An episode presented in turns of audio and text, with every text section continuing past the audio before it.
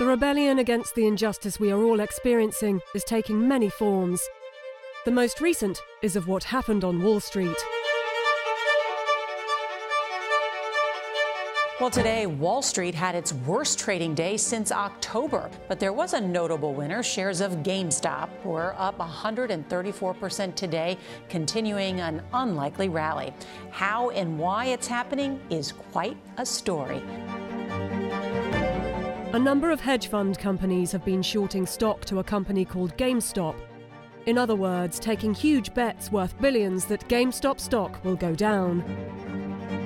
In an effort to save the game's retailer, a group of small investors organised on a Reddit page and started a campaign to encourage buying GameStop stock.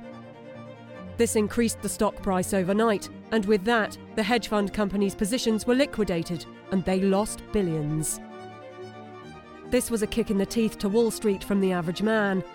But as usual, the rich cannot lose, and they always have to be bailed.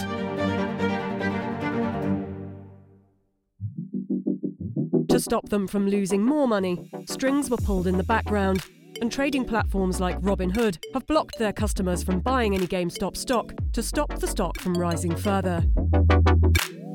Curious to get your reaction to this notion of this uprising, a, a revolt, uh, if you will, against the hedge fund community. I understand what's going on in the market. Uh, this is not going to end well when it ends. And the bigger question is, when does it end? I don't think it ends soon, but I think it will end, and will end very badly for the public.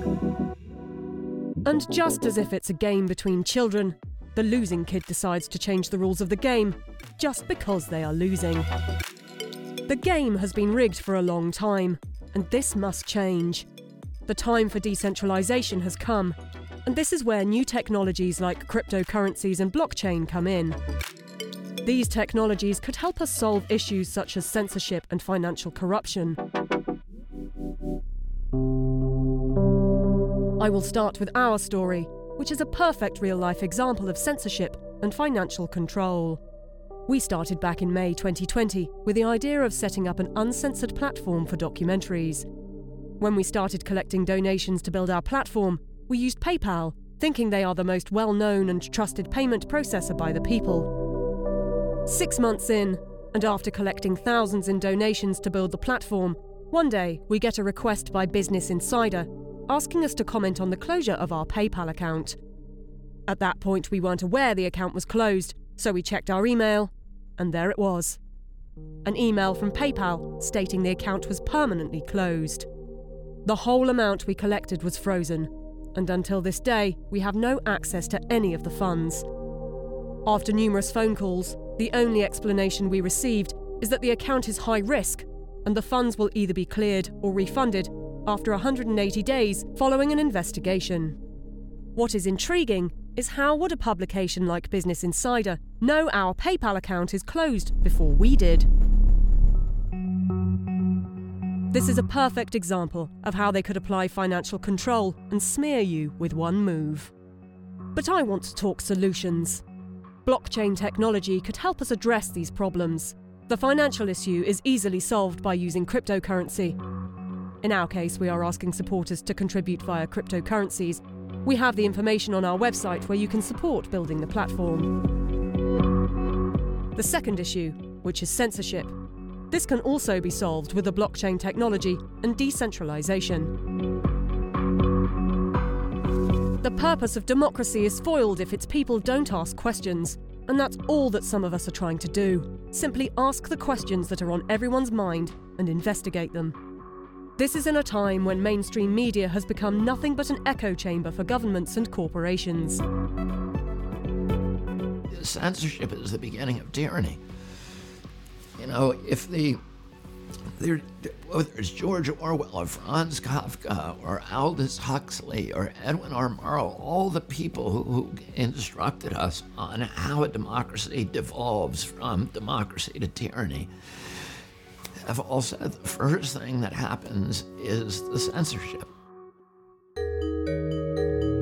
The journalism industry is in crisis. Good journalism and making money are no longer synonymous. Today, just five corporations control more than 90% of American media outlets, a phenomenon that's similarly playing out around the world. Journalism is increasingly becoming more a profit vehicle than a pillar of democracy. You can't have democracy without the free flow of information. Uh, the, you know, the, it's critical. Public trust in media is at an all time low. This toxic media environment comes at a time when we as a society are more divided than ever before. A growing number of journalism outlets have mirrored this trend. Instead of being an objective voice that rallies us around the facts, many are opting to pander to polar extremes at either end of the political spectrum, with sensationalist headlines designed to maximise page views. Hard hitting investigative stories that expose mass corruption, which can take months to report, simply don't pay the bills as they once did. This marks a threat to not only journalism, but democracy itself.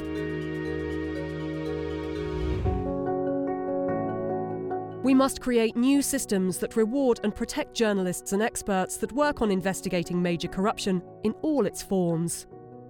To solve this problem, we are working on a new blockchain platform. After lessons learnt from what happened with platforms like Parler, who overnight were shut down because Amazon decided to kick them off their servers, we are forced to move to blockchain. We see this as the only way we can have a trusted space for investigative journalists and experts to share their findings in a community that regulates itself based on a token curated registry model. For more information about the Mirror project, please go to www.mp 22.com. And for those who are not familiar with blockchain technology, we will be releasing videos in the coming weeks explaining what it is and how it works and the huge positive impact it could have on our lives and freedoms if we manage to embrace and develop it before less honourable hands take control over it.